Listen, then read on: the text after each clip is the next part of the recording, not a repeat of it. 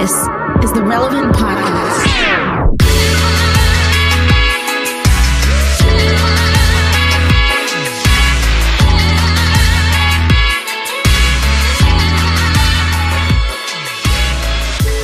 It's Tuesday, March 2nd, 2021, and it's the Relevant Podcast.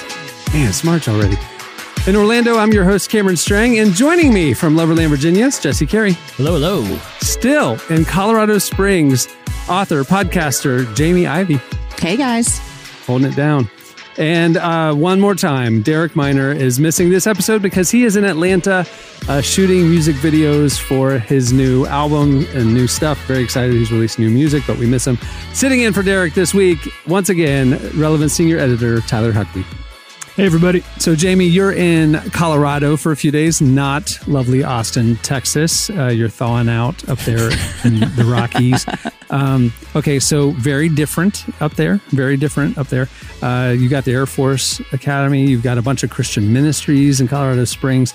Obviously, you got Denver with that conspiracy airport. Yeah. Um, so, since you've been there, have you noticed or heard or seen or driven by anything like odd? Because Colorado is full of it, you know?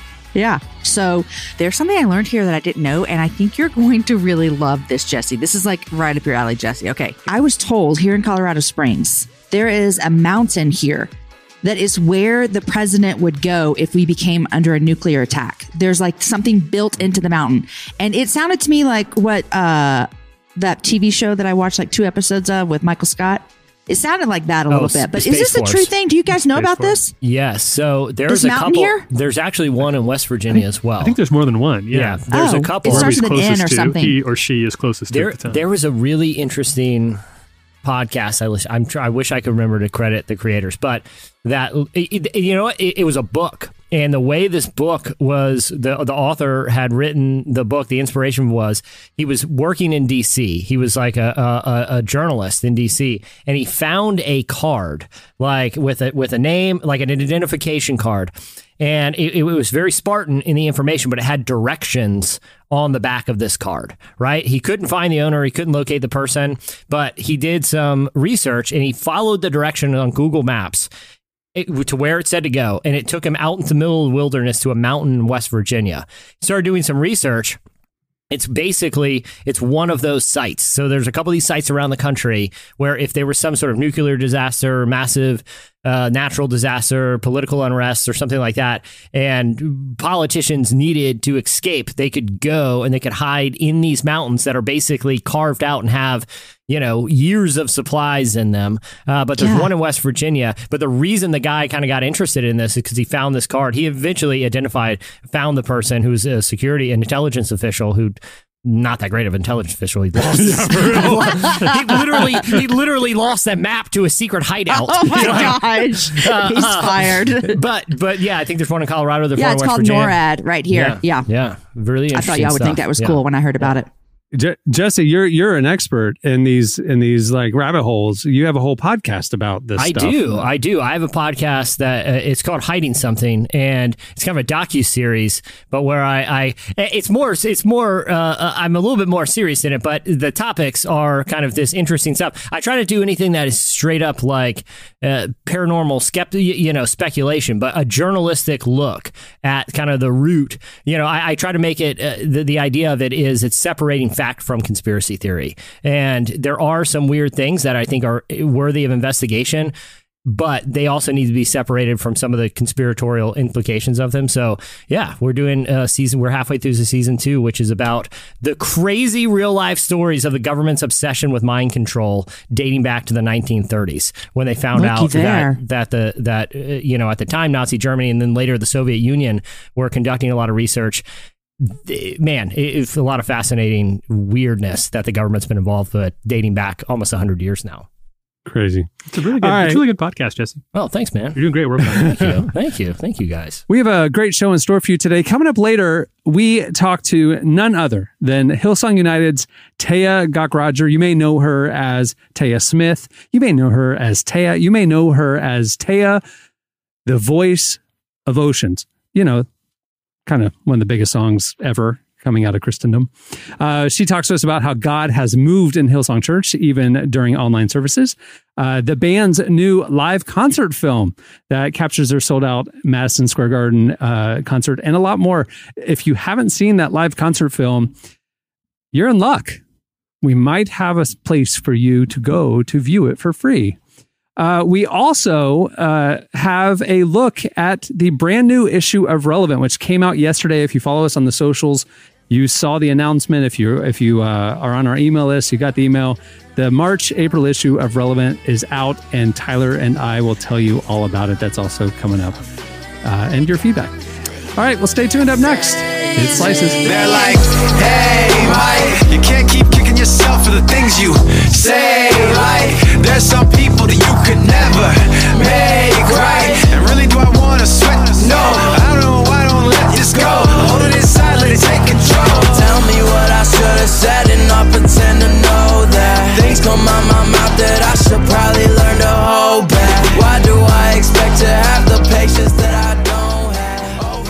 You're listening to Mike Shinoda. The song is Happy Endings featuring iann dior and UPSAHL. Well, today's show is brought to you by BetterHelp. 2020 was interesting, so let's do a mental health check in. How are you? Really? What do you need right now? Therapy can help. Now, what is therapy exactly? It's whatever you want it to be. You can get some tools to help with motivation, depression, anxiety, battling your temper, stress, dealing with insecurity in relationships or at work, whatever you need.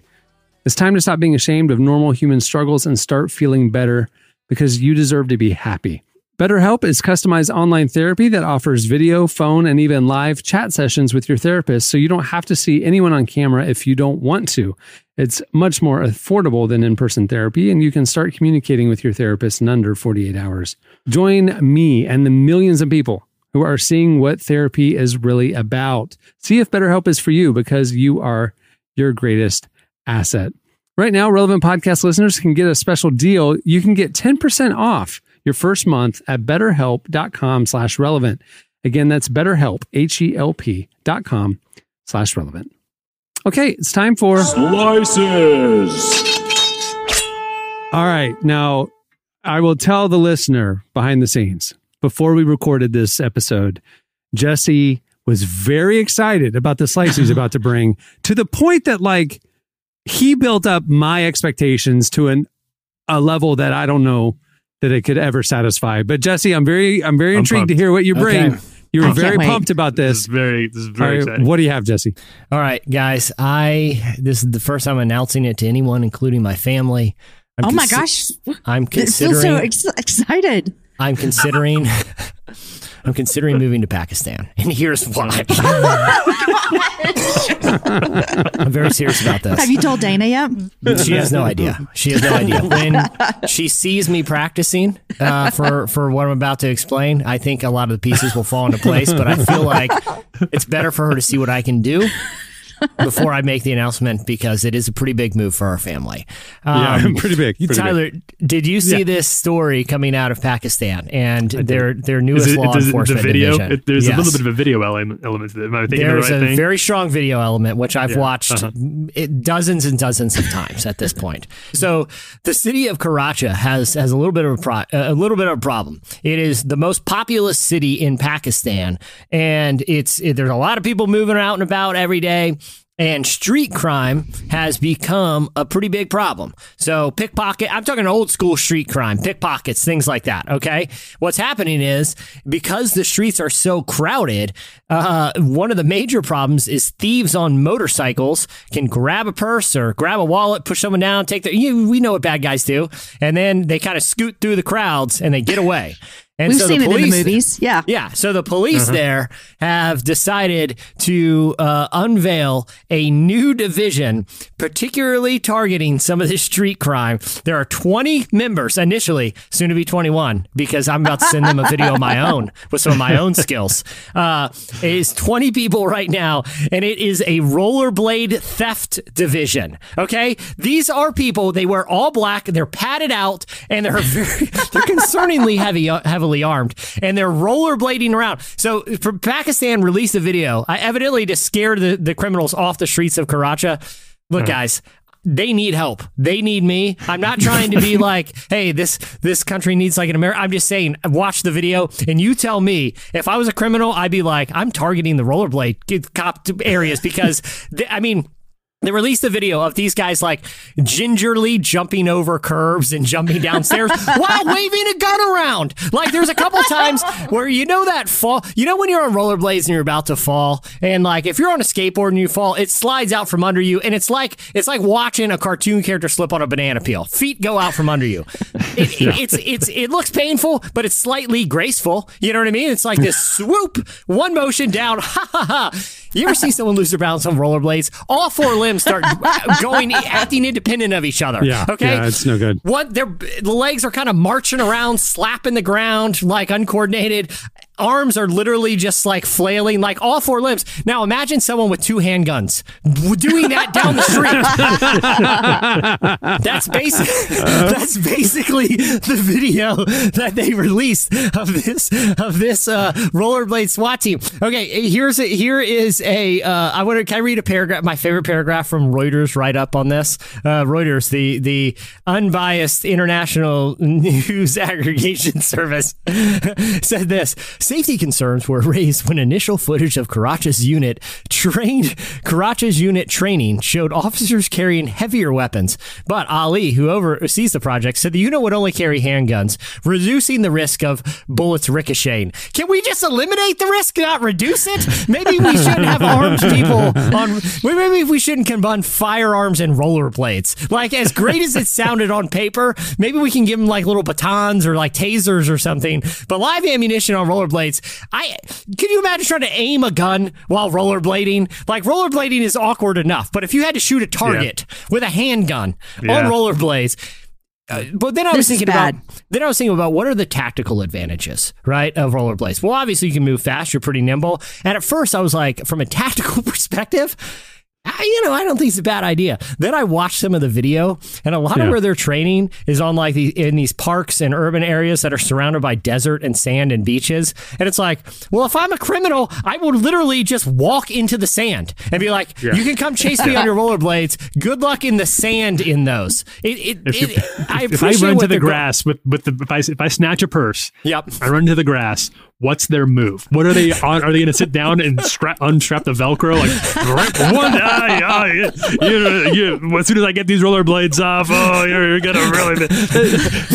or they, they're like they just we just need to find a cart path some way around to cut them off and it like you know what i mean like it just like on paper it sounds like a great idea and these Or 20 stairs? people these 20 people are arguably the luckiest 20 police officers in the face of the planet but their training has evidently not involved any rollerblades because none of them look all that se- secure on their feet like when i'm watching them they're they all kind of got the wave it was almost like they were randomly chosen and be like hey by the way you're gonna be a cop still but you gotta wear rollerblades all the time like that's what the video looked like Tyler, you said stairs, but going downstairs is fine. But but to get away from you, if you ran upstairs, Upstairs. yeah, yeah, Yeah, I be mean, pretty.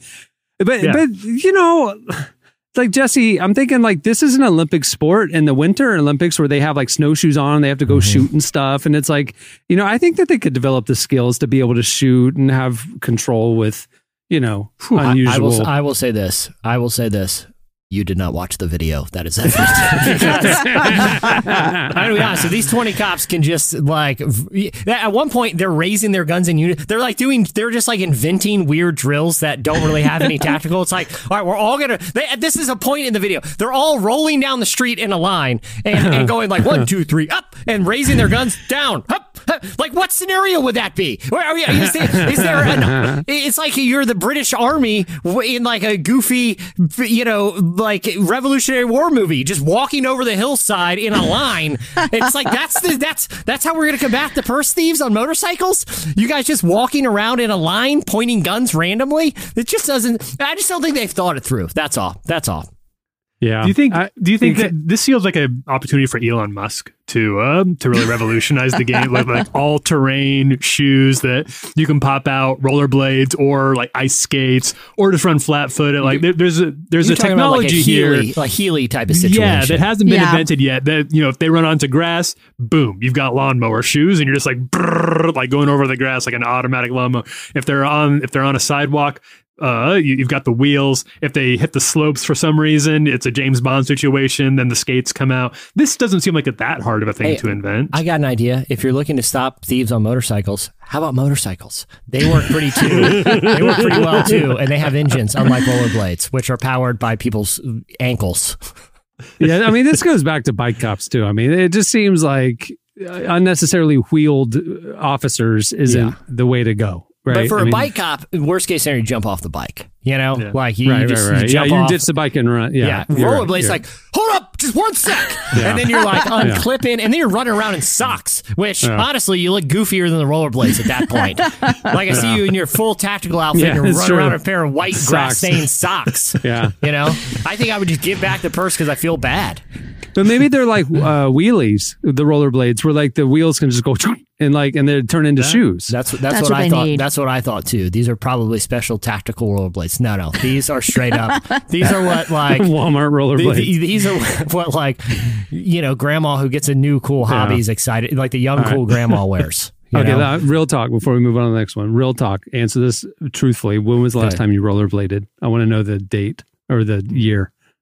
I don't think I've ever been on rollerblades. Never been on Don't- rollerblades. I would say at this point in your life, Jamie, don't. Like, just don't, Yeah, don't, no- don't yeah, ever wonder. You missed, you, you missed it. It's I over. think- missed the I think- window. Season. I think the last time was a street hockey game in the cul-de-sac in '96. Pretty confident. so you had the street hockey rollerblades. Mm-hmm. You didn't have the aerobic rollerblades. You Yeah, had the, yeah. the chunky. Yeah. Okay. Yeah, yeah, yeah.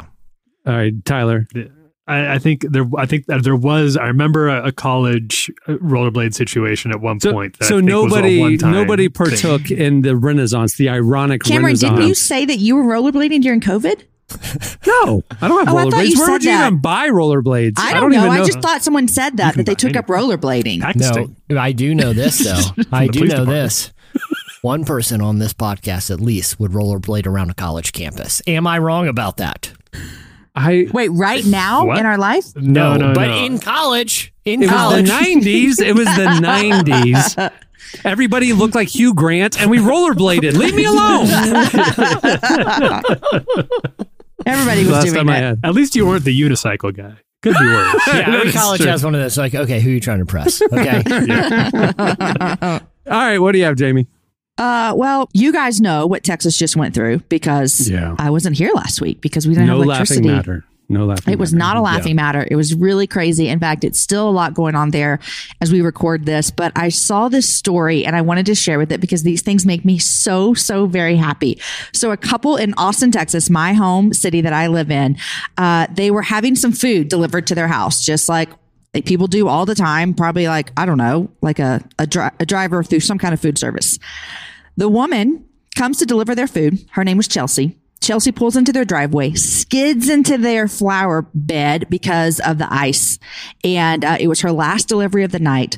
So the couple was like, hey, just come on in and wait while you, you know, you call AAA and they'll get there. And then AAA told her, thanks, but we can't get to you, obviously. They invited her to spend the night with them. They made her a steak to eat with them for their Valentine's Day dinner.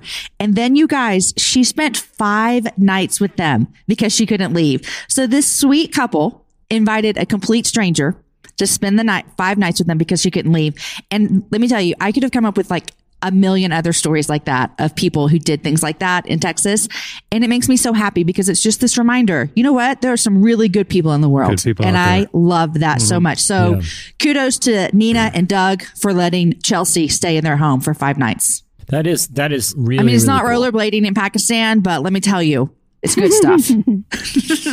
It is it is cool to see as divided as it seems like our country is that when true tragedy happens or a crisis happens it's like it's not even a question. You know the majority the vast majority of people will selflessly take care of their neighbors. And and you know what i mean? And it's like you see the good you see the helpers in the midst of the worst moments you you look for the helpers mr rogers said right and they're always helpers and it's really cool to hear stories like that I was going to say I, I would have I would have availed my home to many guests had I not been in Cancun for, much of, for much of this. this well, you probably were just going down to drop your daughters off and then come back. Oh so there's gosh, that. yeah, it is. Yeah. Surely, yeah.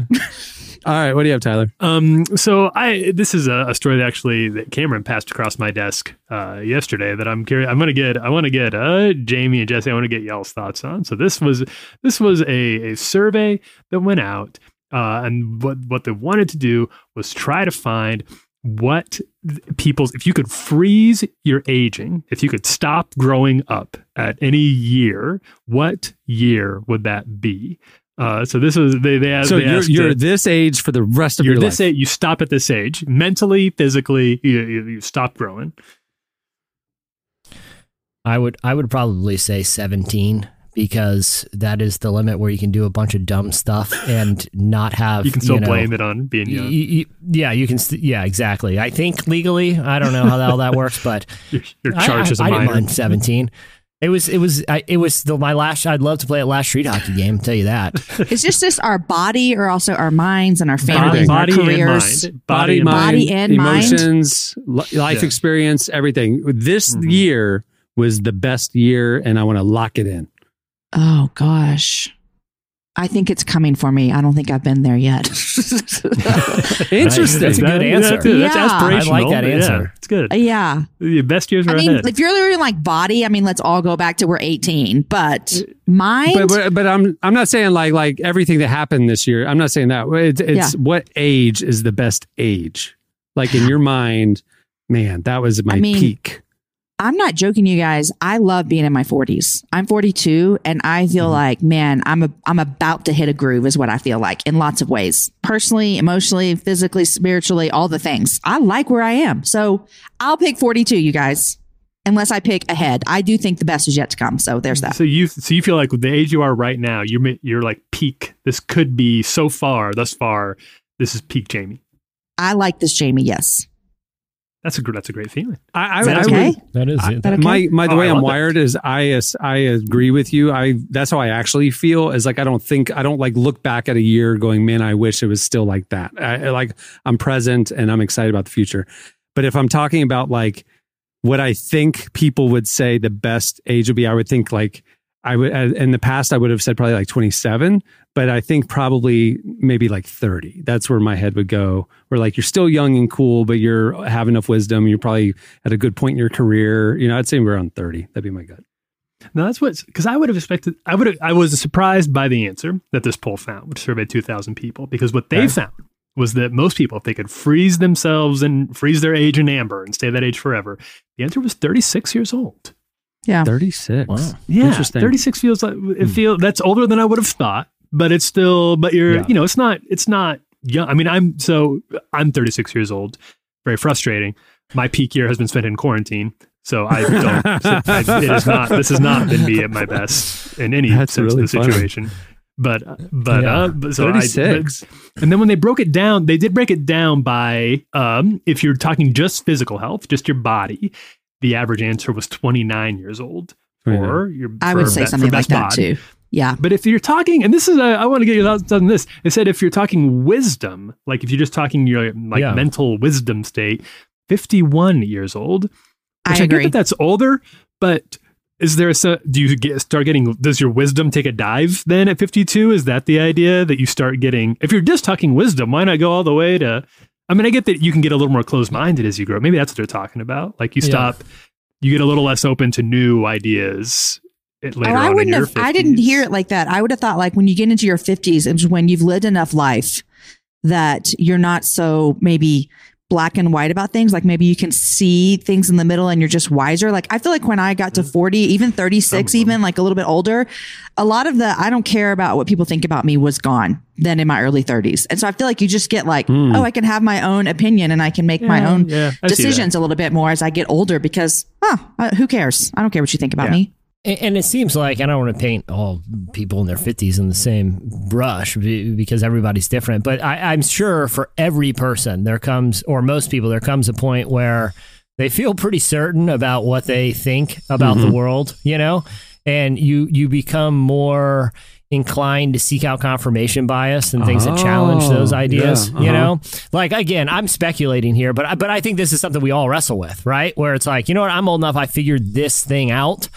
I'm pretty certain this is the only way it should Huh. be done.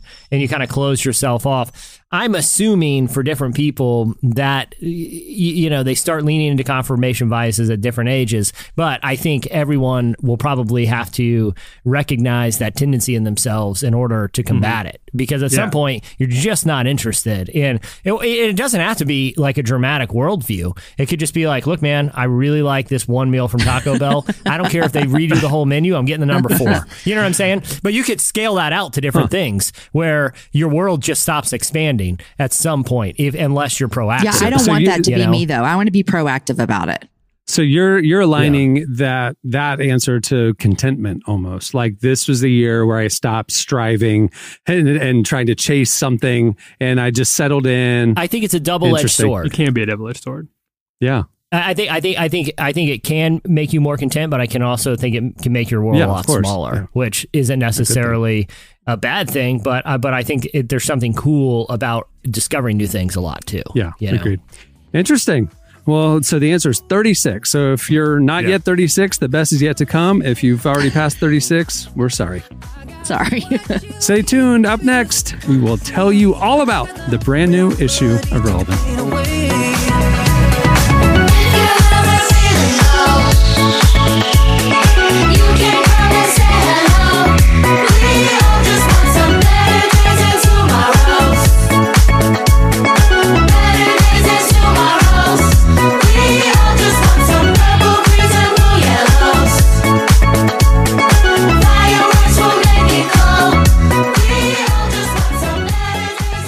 You're listening to Purple Disco Machine. Song is Fireworks featuring Moss Kena and the Knocks. See, the reason why we wanted to have such a pump it up jam is because we wanted you to be smiling and be in the mood for the goodness that is the March April issue of Relevant. Issue 105 released yesterday, and we are going to tell you all about it. Uh, Tyler, this issue, dude, Let me hear it. blew me away. Blew, Blew me away. away. Blew me away. Okay. Here's Okay. here's the reason. Here's the reason. Listen, dear listener. Not only do we have some of the coolest people, some of my favorite people. I'm a huge fan of a bunch of people that are in the issue, but we have probably some of the most substantive. We tackle some of the most substantive topics. like, I, I mean, it was just like, okay, we're not pulling any punches this time. So whether you like relevant for I don't know, keep you in the know of all of the cool stuff going on, or you like that we cover stuff that other people don't, and we will say things that other people won't. This issue is for you. hard hitting. And i think it goes it takes topics that people know are kind of substantive and find finds like new wrinkles to them. Do you know what i mean? That's something that that when you because you think like you might think that you're pretty up to date on the climate change situation and the or at least i thought i did until i sat down with ben lowe who founded the young evangelicals for climate change uh, and talk to him about the current state of the of the fight against climate change right now. And that conversation just unpacks all sorts of layers and nuances to that conversation both in terms of the how big the problem is and in terms of how diverse the solutions can be. They just would not have occurred to me if I hadn't gotten to talk to some of these experts. And that's what I really enjoy doing as part of the job at Relevant is when you get into these issues and you uncover new contours to these debates that usually don't make it into some of the the mainstream sort of loud shouting back and forth conversations. You know what I mean by that? Yeah, yeah, and and the thing that was cool uh, specifically about the climate change article uh, is it's not framed in a partisan way. It's No. it's framed in a biblical way, in a life way, and a in a you know this is this is this is a Jesus issue. Uh, So you know it's not like a liberal or a conservative issue. It's a Jesus issue, and it's interesting to have that kind of unpacked. Um, the issue has Johnnyswim on the cover. Now, if you've been listening to the podcast, you heard them a month or two ago talking about some of their new TV shows coming out. We go in depth with them. We go if you look at the cover shoot and the and the and the photos, it's like behind the scenes at home with Johnnyswim. Yeah. And that's kind of the vibe of the story. It's kinda lounging. They have been doing so much during quarantine. They're like very they're obviously very public people. They're on the road a lot. They're they're they're very they're very comfortable on stage. And then like everybody else over the last year they've been very private because they haven't been able to go anywhere. But they've also at the same time they're they're filming this reality show for Chip and Jo's upcoming Magnolia network. So they've kind of been private and public. It's a very weird tension that they've uh, that they few people probably in the country are as equipped to deal with as they are. Uh, always love talking to Abner and Amanda. Just two of the best. I got nothing bad to say. But it's not a puff piece, but but there's a lot you could puff about those guys. They're they are so cool to talk to, and and I love this conversation. Uh, so they, you know, I think they were last on the print mag cover two years ago, and a lot's changed since then. No, a lot's so changed for we thought we thought we should go catch up with them. for them, yeah, they've they're just in a whole new stratosphere of uh, of their own career arcs right now, as not just singer songwriters, but also as uh, as reality TV stars. Honestly, burgeoning reality TV stars. We also talked to one of my the one of these actors that any role he's in, he steals scenes. Oh, yeah. He, he he's he, you know he's one of these breakout actors that has been stealing scenes from Atlanta to Knives Out to I mean just go down Sorry the to list. bother you, yeah, Lakeith Stanfield, Yeah, yeah. man, that guy. He first popped up on my radar on Atlanta, where he plays Darius, who's like in a very strange show. He's still the strangest part of the show, right? He's he's very He was on that. He was in that Carlton Eccentric. Pearson Netflix That's- movie that's as right, well. Yeah, yeah, yeah, yeah. He the guy. There's no there. He's he's just on a very strange trajectory. He's incredibly talented, very sharp actor, very interesting actor. Right? He's he makes a lot of very uh, sort of counterintuitive, unusual choices in his performances, and it works really, really well. Of course, right now he's getting a lot of attention for Judas and the Black Messiah, which he's in with Daniel Kaluuya. Uh, excellent story of uh, look at the story of Fred Hampton and the Black Panther Party. Uh, we got to we, we get to have a conversation. We've got a conversation about what a difficult role it was. I found out with with this that he he was kind of shooting for the lead for for the role that ultimately went to Kaluuya, which was the starring role. Uh, but he ended up with the sort of turncoat role. You can read more about why. It's it's a great conversation. he's the Judas in Yeah, the Judas yeah. and the Black Messiah. Yeah. Uh, also, we talked to one of my favorite, if not my favorite comedian, Nate Bargatze. Nate. Uh, longtime podcast listeners will remember when he was in the studio with us years ago. Jesse and I saw him first in a showcase at South by Southwest, a big comedy showcase, blown away and v- stood out that night because not only was he uproariously funny, he was the only clean comedian by a mile. And so Jesse and I were like, who is that guy? Yeah. And like, he's got to be a Christian. I mean, like, he has to be, right? And so, like, we kind of dug. And then he came in the studio a couple months later, been a huge fan ever since. I would say uh, there are a, there are a couple of comedians that like went to a, another level this year, and, and Nate Bargatze would be one of He those. had He's great- had specials on Netflix, and he season, just yeah. took a huge leap in his comedy career. We talked to him about his story, and if you're not a fan yet, in the piece we have clips of some of some really hilarious uh, clips from some of his stand up, so you can get caught up. Also got to we we featured some of the conversation that I had with Rachael Denhollander uh, here on the podcast a couple of weeks ago after uh, the the sexual abuse scandal broke involving Ravi Zacharias. Could not fit the entirety of the conversation that we had onto the podcast here because we just don't have a lot of time, but really wanted to find a place to share more of it because it was so good and so rich. So you can read the conversation, I believe, pretty much in its entirety in the issue right now. And I would really encourage everyone to go do it. She is so sharp. She is such a, a you, you could not in a lab, you could not you could not engineer a better activist for this moment that we read right now than than Rachel. She is she is she obviously comes from has a, a very her own tragic story, her own experience uh, with sexual abuse that she's spoken out about. She's but she also has such an incredible passion and heart for other people who have been through it. That's theologically informed. That's legally informed. Um, she's sort of the uh, she she's the worst nightmare for anybody who is trying to be a, a who for would be predators in the church, and, and it's a huge job. She's very frank about the size of the job that's in front of all of us who are concerned about this. Uh, but if you if you care about it, if you want to be more informed, that conversation is a great place to start. I saw comments on Instagram after we posted that podcast conversation with her uh, a week or so ago, two weeks ago. And, you know, the reason why we ran the segment uh, when we did, because the portion of the conversation that we you know focused on was about the timely news about the Mhm. Ravi Zacharias sexual abuse allegations. Uh, obviously, the conversation with her. I mean, she's she's the the one, the lawyer, the author, uh, who a former gymnast who who broke the U.S. gymnastics uh, scandal a few years ago, uh, and and she has, as a believer, taken on you know uh, advocacy for sexual abuse victims, especially in the church and and so we knew there was a lot more to it, but we wanted to run because of the timeliness, the Ravi Zacharias thing on the podcast.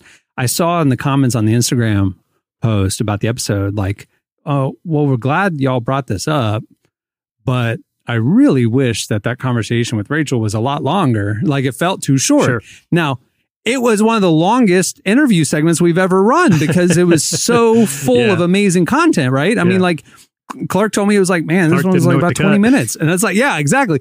So I, I'm sitting there reading these comments of people going like, I wish you guys would have run the rest. I'm like, it's coming. It's in the bag. like, uh, trust us. you we can't. know it's amazing. So it's here. Uh, we unpack it, and she just brings it. And I would. Everybody needs to to read that conversation. Speaking of rich conversations, uh, really did. uh, Sometimes you uh, do a lot of interviews. Sometimes you get an interview that's just so good and so profound that that it's really humbling to get to to work with it and almost kind of daunting because you want to do it justice. That is the conversation that we have with Tim Keller. In this one right now, Tim Keller, as was announced last year, is facing a very serious cancer battle with pancreatic cancer. That is, uh, he gives us an update on that, and it is a it's a sobering update.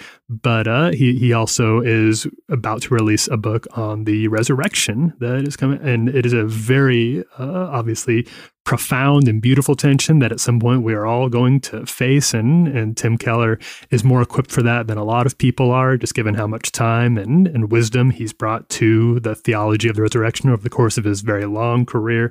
So uh, working with that piece was uh, was a, a challenge, but it's also it's a very humbling challenge. Grateful that Tim was as open to talking about the the season of life that he's in right now as he was. I think I think when we look back over the years at you know, wow, it was an honor to be able to publish that. Mhm. I think we'll look back at this conversation with Tim Keller as a very important moment. Yes. Um, uh, yeah, it was very sobering and very challenging.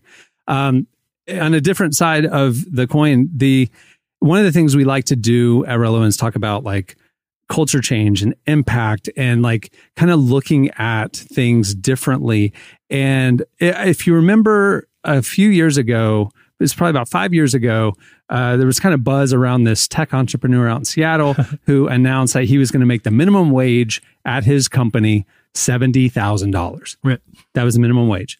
And, you know, it was quite the talking point because a bunch of people say, you know, this is socialism. A bunch of people said this is this is going to do well, whatever. Well, Dan Price is his name. He he's a believer, Mhm. And he talks to us not only about that in the five years since then, which is fascinating, but also kind of a bold new vision he has for America Mhm. as well. So if you're interested in like innovation and culture impact and and business and things like that, this conversation with Dan Price is something you don't want to miss. As somebody who is decidedly not like that's not really my lane, like business business chit chat. That's not that's not the Tyler Huckabee beat usually.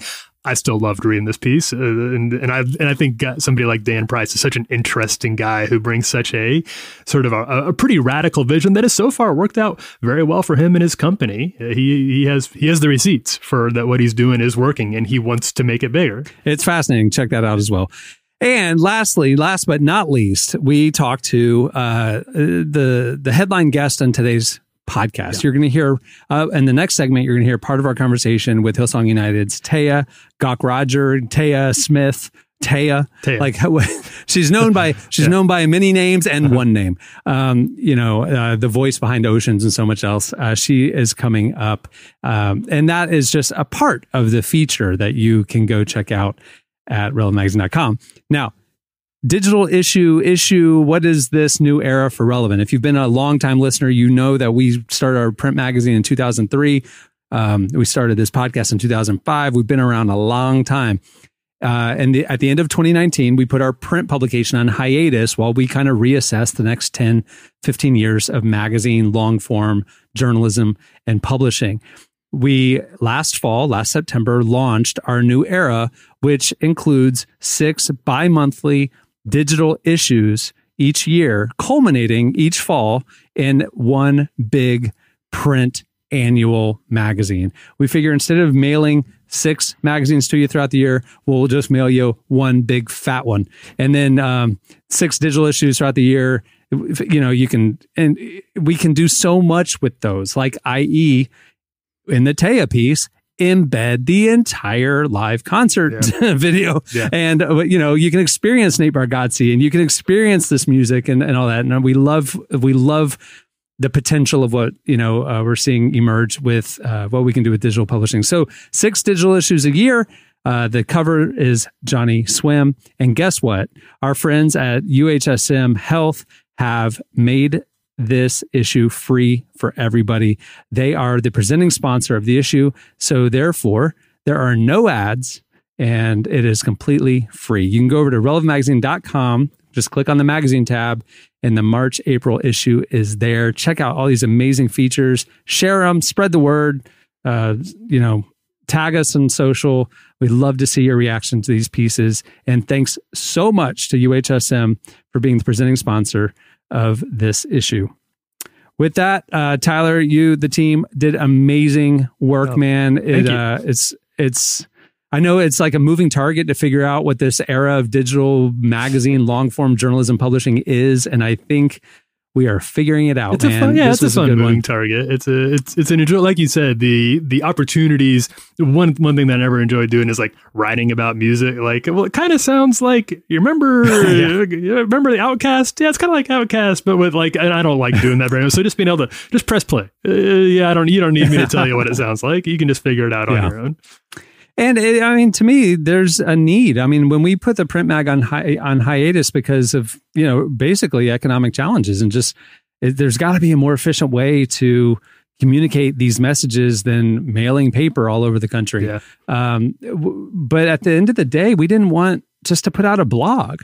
We felt that there was a need for substantive, long form storytelling, journalism, conversation, and really magazine content. And that's what this is. Obviously, if you check out our site or follow us on social, you know that we're publishing countless things all day, every day. We're pushing out, you know, finger on the pulse coverage.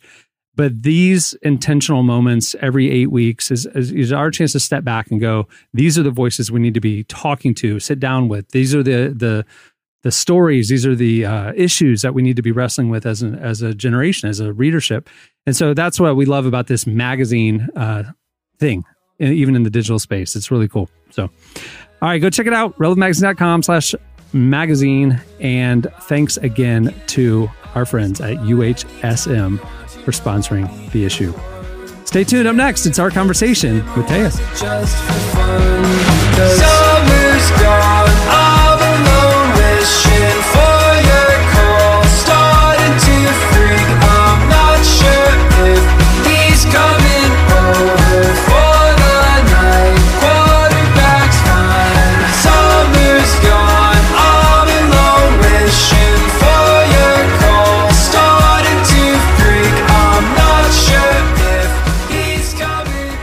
Listening to Wallows. The song is Quarterback. Probably has nothing to do with football. Well, today's episode is brought to you by podcast creation platform Anchor. If you haven't heard about Anchor yet, it's the easiest way to make a podcast. First of all, it's free. There are custom tools that allow you to record and edit your podcast right from your phone or computer. Anchor will then distribute your podcast for you so it can be heard on Spotify, Apple Podcasts, and every major platform. The cool thing is you can also make money from your podcast with no minimum listenership. It's everything you need to make a podcast in one place. Download the free Anchor app or go to anchor.fm to get started. Well, Taya Gaukrodger, formerly Taya Smith, sometimes known just as Taya, is one of the lead singers of Hillsong United. She made her first debut with the band, leading the song Oceans. Not a bad debut, which received the award for Top Christian Song by the Billboard Music Awards and then became an anthem for generation for years. Uh, Taya sat down with our very own Tyler Huckabee to talk about the band's new live concert film, which just came out, which captures their sold out final show at Madison Square Garden a couple years ago.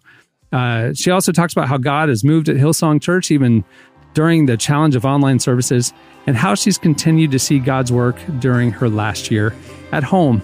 Here's part of our conversation with Hillsong United's Taya.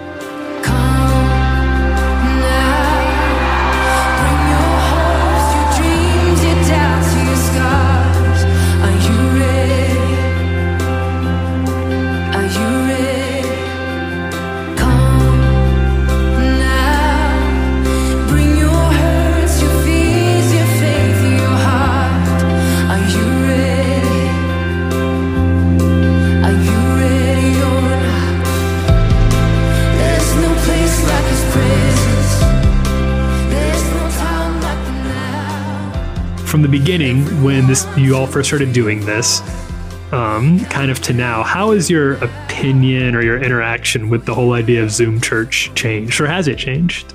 No. I, I don't know, like, and I don't know if it's because, like, one of my top strengths, actually, the top strength is positivity. On the, I think it's called Sure. the Gallup strength Yeah. finding yeah. thing. Um, I also know JD's top strength is positivity. Uh, And so I was like, well, he's an awesome person. So if I'm a little bit like him, I'll take it. Um, he's like one of my favorite older brothers. Um, I've always been of the mind that God can use anything and anyone. It says in the Bible that he uses the foolish things of the world to confound the wise. I mean, he uses me, and I know how good I'm not. Mhm. And so I've always been of the mind that I will get as much out of a church service, a meeting, a gathering, as much as I want to, depending how much I choose to be attentive, choose to be present. You know, like when you get one word from God, like just even one, like it doesn't have to be like a full message. When you get one word from God, that encourages you and that edifies you. And hopefully, I mean, just side note, hopefully, like church isn't just the only thing that people are getting edified by, as in, like, I hope people have a personal sure, relationship with Jesus sure. and then not I, yeah, I don't know, like maybe the season was one where it brought back, you know, like maybe a bit of the things that we would hide behind and it kind of revealed our foundations and maybe where we were a bit shaky or maybe we'd built on something like maybe an experience rather than the actual person. Do we hmm do we go for all these different reasons and Mhm. um and i feel like that was probably challenging for all of us like yeah i, I mean i think it just revealed many different the great revealer um 2020 you know of what's on the inside and what comes out you know like for me i've always yeah i will get as much out as i want it just depends how attentive i am because the Lord's always speaking, and He can again use anything and anyone. We've been reaching more people than we have ever reached in the entire time that we have, you know, been Hillsong Church, and in areas that we maybe haven't been able to go and physically put a building. But there have been people that have been connecting in, and so I feel like God's been kind in reminding me of what is the main thing. The main thing we do this to connect people to? Jesus,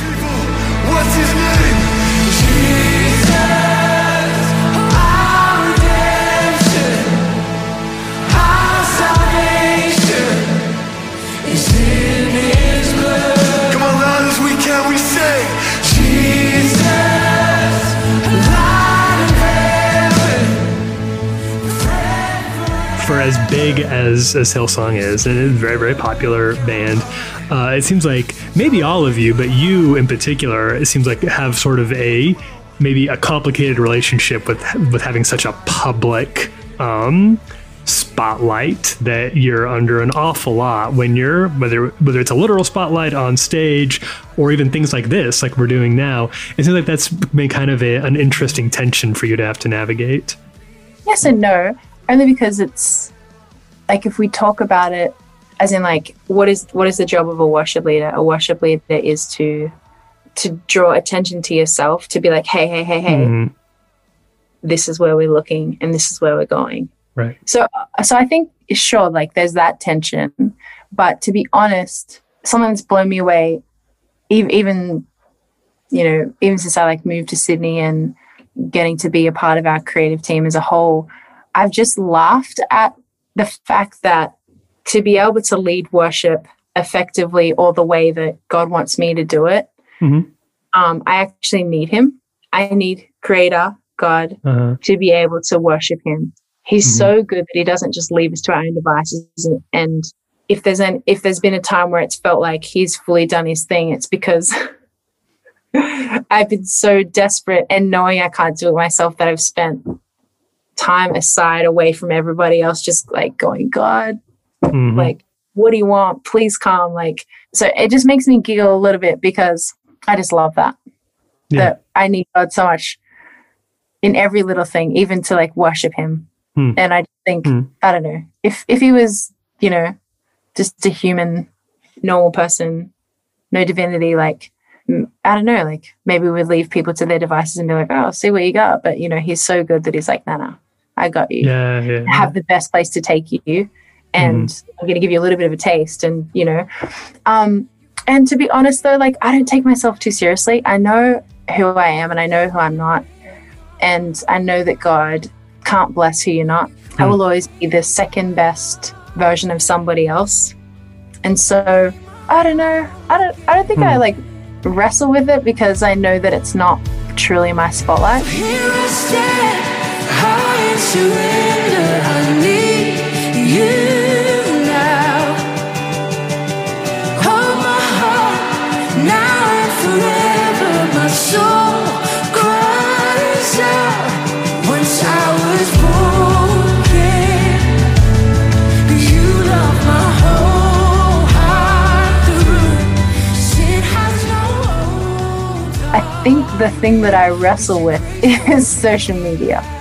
I read this book, which I think a lot of Christians would have read in the last year and a half or two years, even. I think it's John Mark Comer, and it's the um, the elimination theory. Basically, just little background story. My husband is probably the person who I look up to the most with his relationship with Jesus. He prays like no one that I know of and then he lives out what he reads and he reads like the little literal tran as closest that he could get without being in hebrew and greek like the literal translation of the bible. And then he delves into like figuring out actually what does it mean and what did god mean when he said this through the inspired word and all that to say. Um my husband doesn't have social media at all. Hmm. and he Smart man.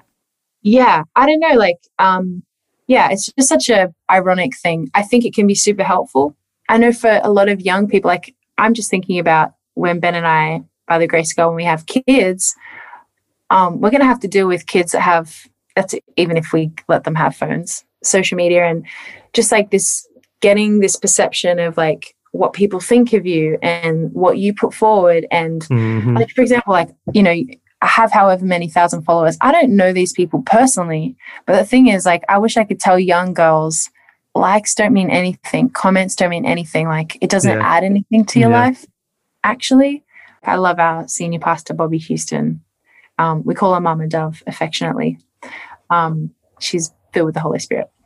Um, and very prophetic. But she uses it as a beautiful tool to encourage people.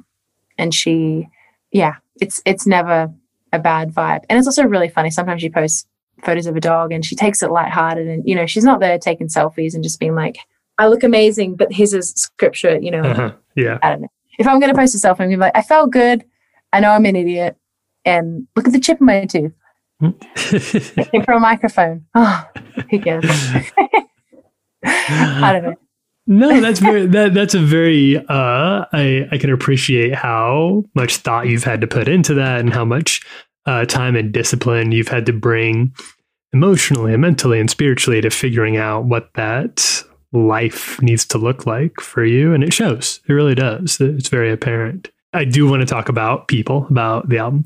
Um Yes, at what please. point during all of this was it was there ever a thought where you're like I just don't know if we can record an album on in a COVID lockdown, or did you? Was it always like, yeah, we're going to do something with this time? How did it even come together? Well, I mean, the fact that our the whole people tour, you know, it was a couple of legs because we live on the other side of the world. Mhm. Um, how it was like culminating into Madison Square Garden sold out. Like, also that's just crazy. just P.S. I'll never forget It's amazing. yeah, I mean, we're a church. no one would have thought that. Um, you know, that it was even a thing or possible or um and I'd gone to concerts, like a, a concert there, and I was like, wow, this is insane, like amazing.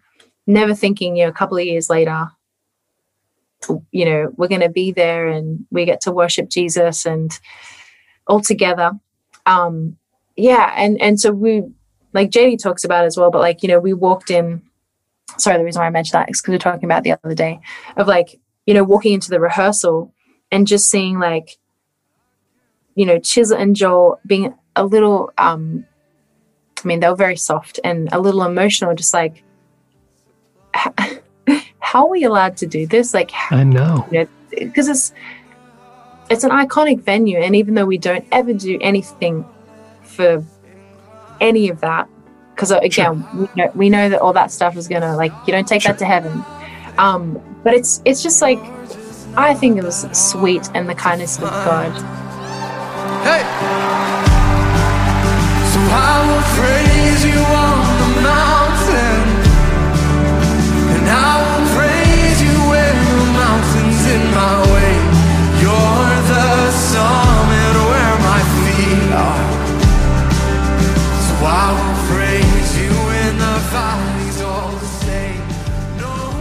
It just felt amazingly timely, and even just a good reminder, even for us who, you know, we're out of doing the normal thing that we do for a year. I feel like it was a sweet reminder for us of what's really important Mm-hmm. and gathering together, even though it looks different than what we think, um, how important worship is. My gosh, like worship is like the greatest reminder for me of what actually matters. Yeah. As soon as I Yeah. like lift again, like it's it still baffles me like as soon as we sing praises and as soon as we sing anything to God to glorify him, he comes and he's there. And as soon as we, so it makes sense, as soon as we like worship, our eyes go off ourselves, we're looking at him, you know, like turn your eyes upon Jesus. Um, look full in his wonderful face, and all the things of earth will grow strangely dim in light of his glory and grace. Yeah. Like, yeah, it, and it's just, I don't know, like I had texts from friends that have said that they've watched it and they put it on whilst they were, you know, pottering around the house. And more than ever, they've been reminded about the power of worship and why it's important and why it's important that we would lift our voice to the Lord, particularly when things are yelling for attention and we don't understand and people do things and we don't understand. And it's like, okay, what's the really important thing here? Jesus. When we look at Jesus, we are changed and we're transformed, and we need to be closer to Him than we are the other things that take our attention away and make us less like Him. Let's be honest. Um, no one had any idea that maybe the season was going to keep going, and yet I love the perfect timing of God's like, no, this is a good reminder. Even if it was just for ourselves, but I hope that it reminds other people of the hope that we have in Jesus.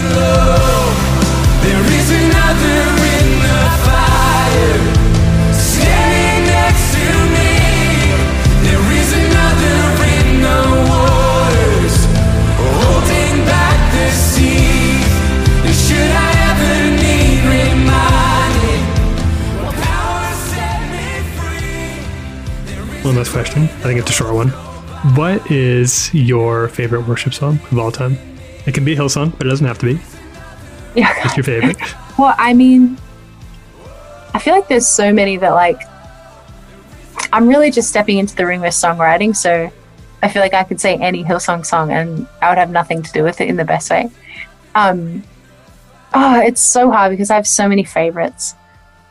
I can't lie. Last year I read um, Keith Green's biography by his wife Melody Green. Mhm. I I grew up with his songs on a cassette tape, "Songs for the Shepherd," and So did I. That was my parents. That are their whole Yes. thing. Yeah, they and loved Keith. drive around in the van and we would put it on, and I was just like, you know, I knew there is a redeemer, and oh Lord, you're beautiful.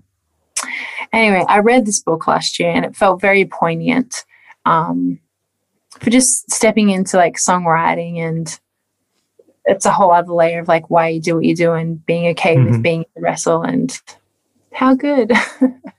that book just impacted me so deeply. You know, there's portions of Keith's journal in there and just like his wrestle before the Lord about what's really important. And I think one time he went out and he couldn't feel, you know, again, like we're not ruled by feelings and emotions, um, but he couldn't, he didn't feel like the presence of God had. Oh no, I don't know if it was he couldn't feel the presence of God, but he just didn't feel the anointing for that particular Mhm. moment. And I don't know, like, you know, fully the surroundings of what that was.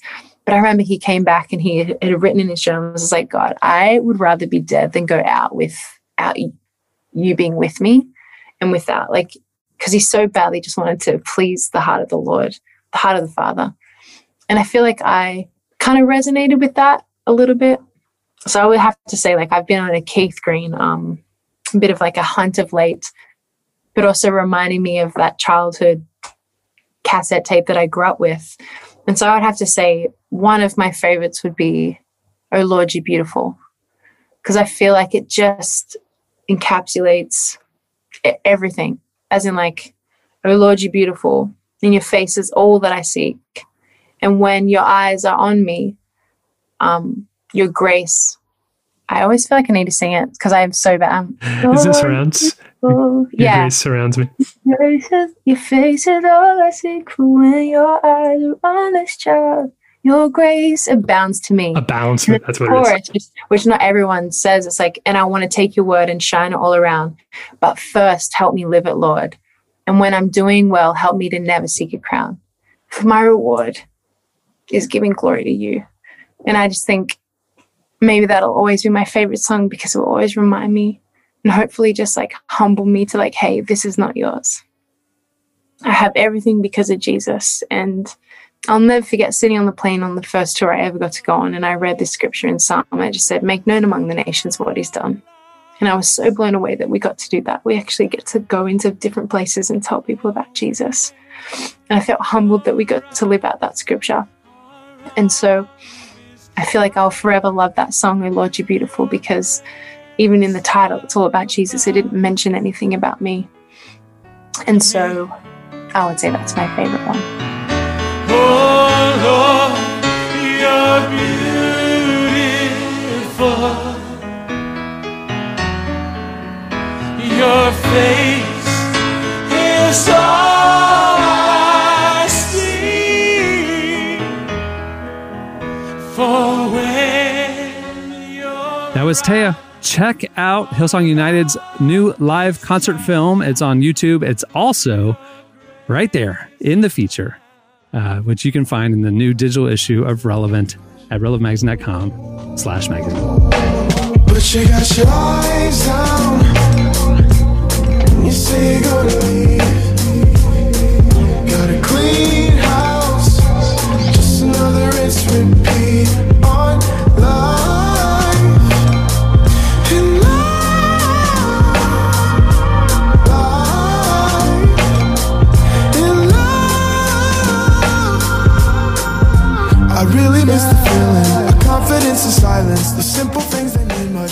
You're listening to Cautious Clay. The song is Roots.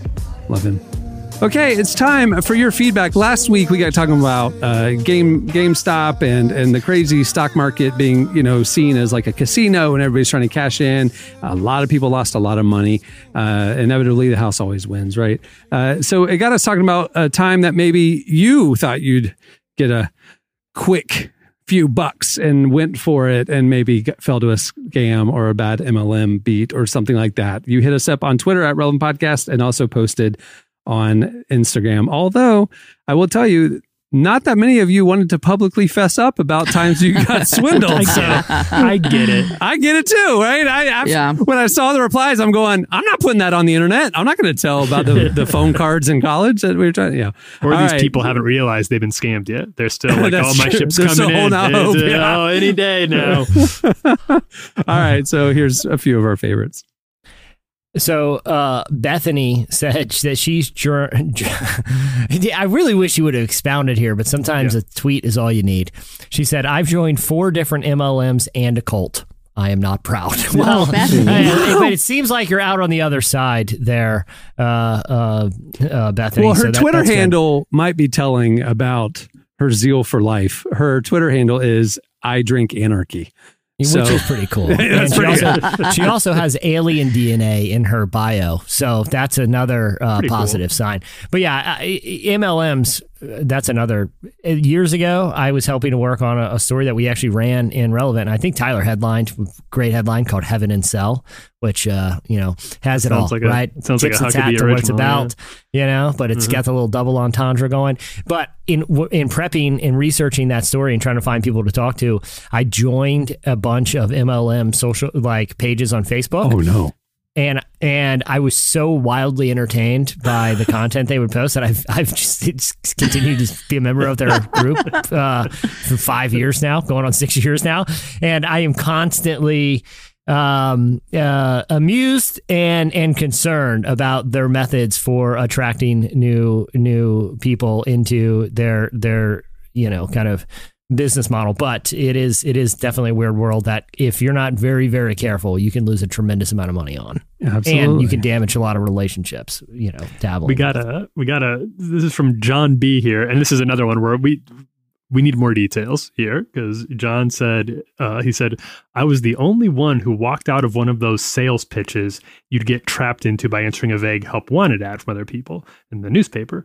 Uh, this one was selling water purification pills with a pitch by an overly cheery former tennis instructor and featuring a video of here's where we gets kind of weird featuring a video of the president of the company standing on a cliff with two sports cars as he angrily dared anyone to say his company was a pyramid scheme or a scam. The whole tale is too ridiculous and long for Twitter. A, hit it, call us, call in. I'd love to hear more about. yeah, too long for Twitter. We got time on the podcast. B, Yeah. if you're daring people to say this, like, like, how dare any of you say this is a pyramid scheme unasked, like unprompted? That is the first red flag right there. Like, well, I wasn't Uh, thinking it was a pyramid how about- scheme. I'm gonna I'm gonna I'm gonna re up the dare. I'm gonna re up the the red flag, Tyler. Anytime you're in a business meeting and the person who called the meeting issues you a dare, I'm gonna I'm gonna just go out on a limb here. Probably say the meeting's not going well. You know, or if they're standing off a cliff on two Yeah. sports cars, that's a Yeah. sign too. Like, hey, I don't know if this is a good thing. Uh-huh. Uh, Rodrigo says, uh, "I signed up to sell knives. Yes, knives. I immediately knew what he was talking about when he said that. Cutco. I would Cutco. carry the Cutco knives everywhere I went to display how sharp and reliable they are. I ended up making enough money to take care of my entire mission trip." And then quit believe, before leaving to Costa Rica, quick and kind of rich. Listen, I love That's the Cutco knives.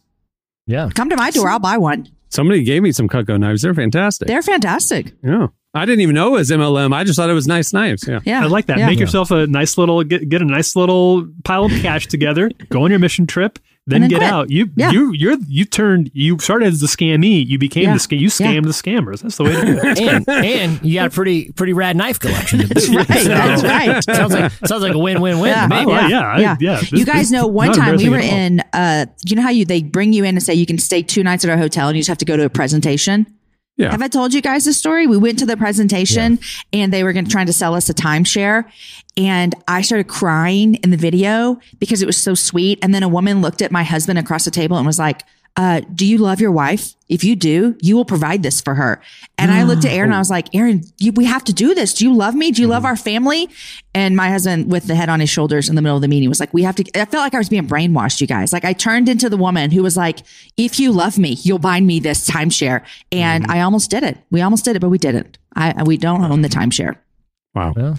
Well, you It's not an ahead. MLM. no but- love lost there. No timeshares. You got timeshares. You got to watch out for Yeah. those. But, Uh, but Jamie, just think, you could be right now on a lovely four day weekend in Albuquerque, and because someone in your family obviously isn't loving enough, you are stuck in a boutique in Colorado. Springs. So That's exactly right.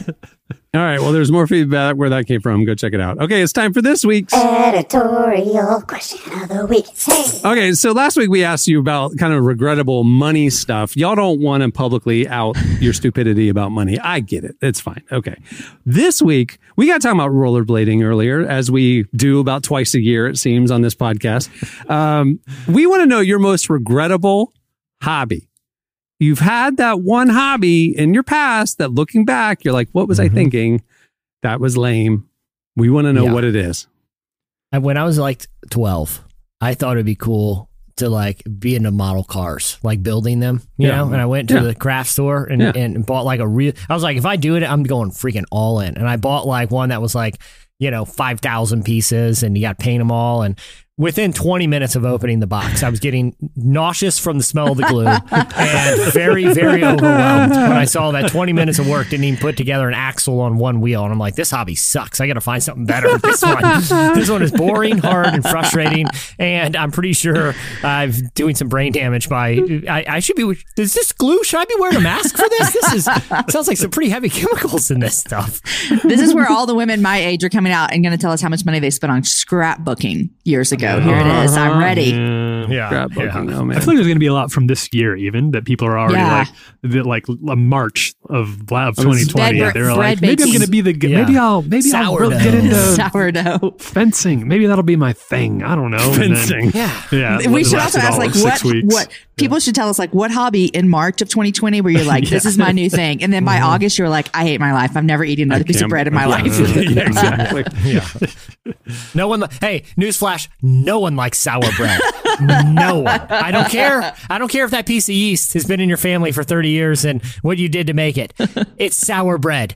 I don't like sour. Like it's not a combo that goes together. People just eat bread because they smear stuff on it to mask the taste. Don't make it sour. Okay, that's that's you know no one wants it. Hit us up on Twitter at Relevant Podcast, or you can post your replies on this episode's Instagram post over at the Relevant Magazine IG account. Many thanks to Taya. You can follow her on Instagram at Taya Gaukrodger, which is G A U K R O D G E R, and check out the full feature with Taya in the newest issue of Relevant Magazine, along with incredible other features on with Johnnyswim, Keith Stanfield, Nate Bargatze, uh, Rachael Denhollander, and so much more.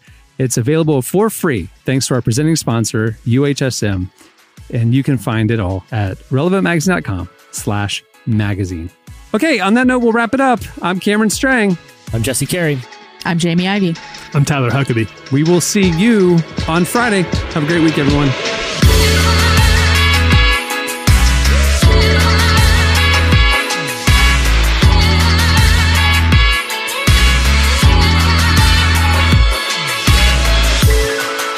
Thanks for listening to the Relevant Podcast.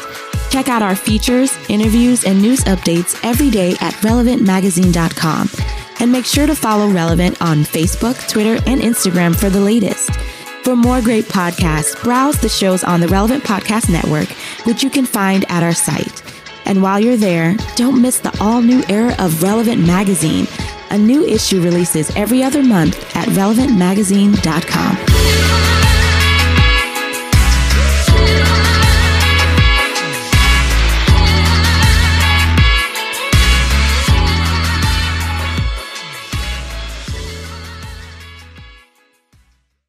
I'm considering moving to Pakistan, and here's why. Relevant Podcast Network.